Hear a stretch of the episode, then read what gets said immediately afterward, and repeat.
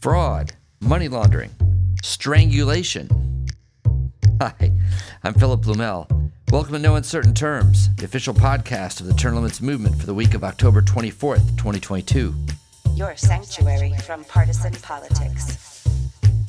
Just in case you thought our podcast was a little too wonky and not sensational enough, we offer today the story of former Kentucky State Rep Robert Goforth, a mad strangler and term limit scofflaw. Here we go.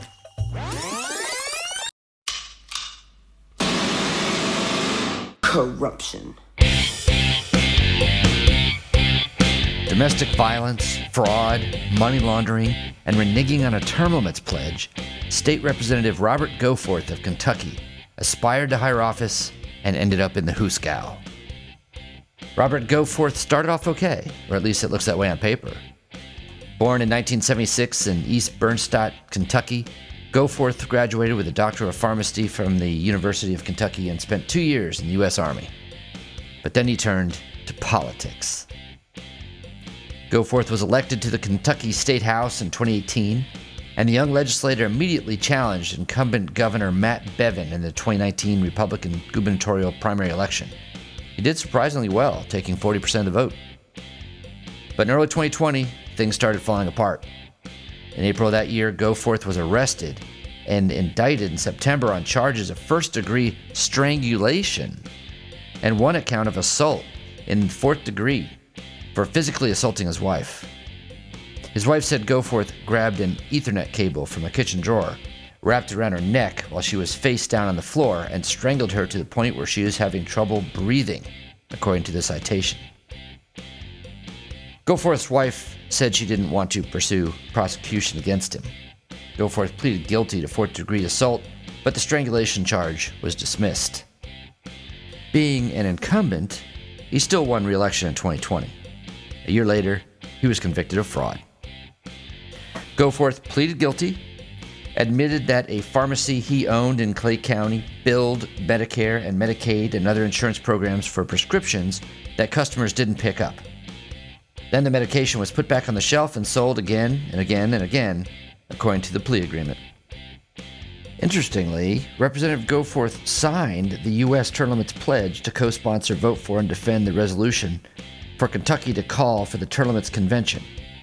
This is the official application of Kentucky to call for an amendment writing convention under Article 5 of the U.S. Constitution that would be limited to the subject of congressional term limits.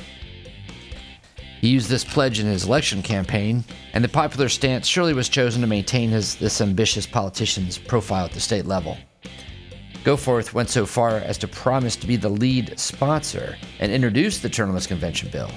Surely he'd seen the recent polling that 96% of independents, 85% of Democrats, and 82% of Republicans in Kentucky supported this reform. However, after promising to take on the role of the chief sponsor, he, at the behest of House leadership, refused to proceed with the term limits resolution at the last minute, making it impossible to find a new sponsor for the 2020 session. His challenge to Governor Bevin over, the election over, he didn't need this issue, and he reneged on his pledge to voters. The term limits convention was dead in Kentucky for another year. His term limits betrayal was his first scam as a Kentucky legislator, but it was not his last. It was only a few months later that he attacked his wife, and throughout this period was, according to his own admission, been defrauding patients and insurance companies. For his pharmacy scheme, Goforth earlier this month was sentenced to two years and one month in federal prison for healthcare fraud and money laundering. Additionally, Goforth will have to pay $2.7 million in restitution for the fraud and 10,000 in fines. After two terms in office, term limit scofflaw Representative Robert Goforth will spend his next term in, in prison. prison.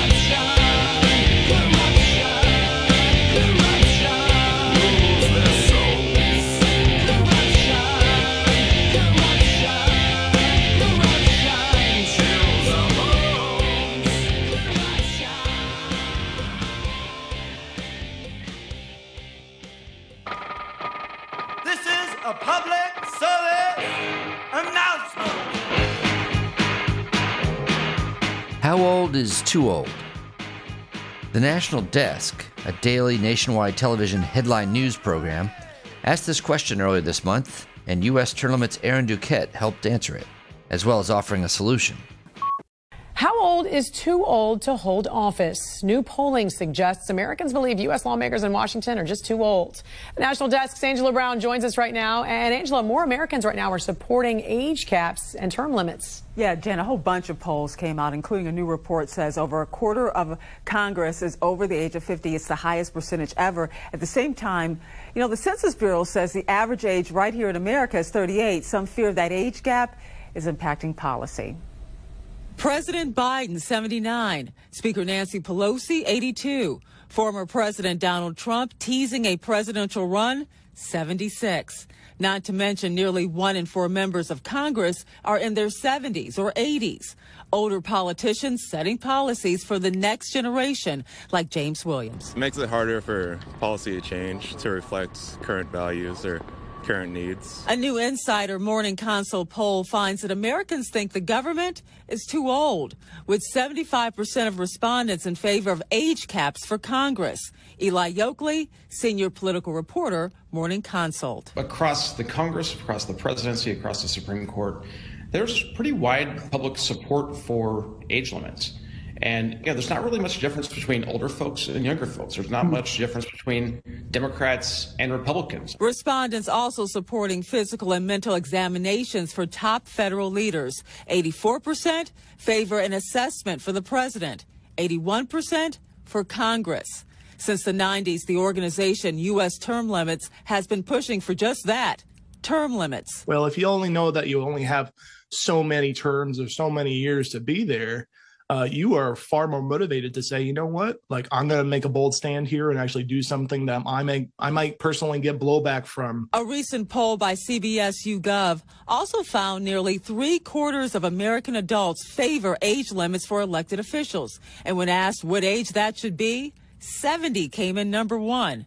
James agrees. It'd be nice to see a lot of younger people or a lot of people I can identify with, which government's starting to move that way, but it's a slow process. Well, Congress is getting older really in the last few decades. In 1990, the average age in Congress was roughly around 53 years old. Right now, it's around 61 years old. Thanks for joining us for another episode of No Uncertain Terms. The term limits convention bills are moving through the state legislatures. This could be a breakthrough year for the term limits movement. To check on the status of the Limits Convention resolution in your state, go to termlimits.com slash take action. There, you will see if it has been introduced and where it stands in the committee process on its way to the floor vote. If there's action to take, you'll see a Take Action button by your state. Click it. This will give you the opportunity to send a message to the most relevant legislators, urging them to support the legislation. They have to know you're watching. That's termlimits.com slash take action. If your state has already passed the Term Limits Convention resolution, or the bill's not been introduced in your state, you can still help. Please consider making a contribution to U.S. term limits. It is our aim to hit the reset button on the U.S. Congress, and you can help. Go to termlimits.com slash donate. termlimits.com slash donate. Thanks. We'll be back next week. Find us on most social media at U.S. Term Limits. Like us on Facebook, Twitter, YouTube, LinkedIn, Instagram, and now TikTok.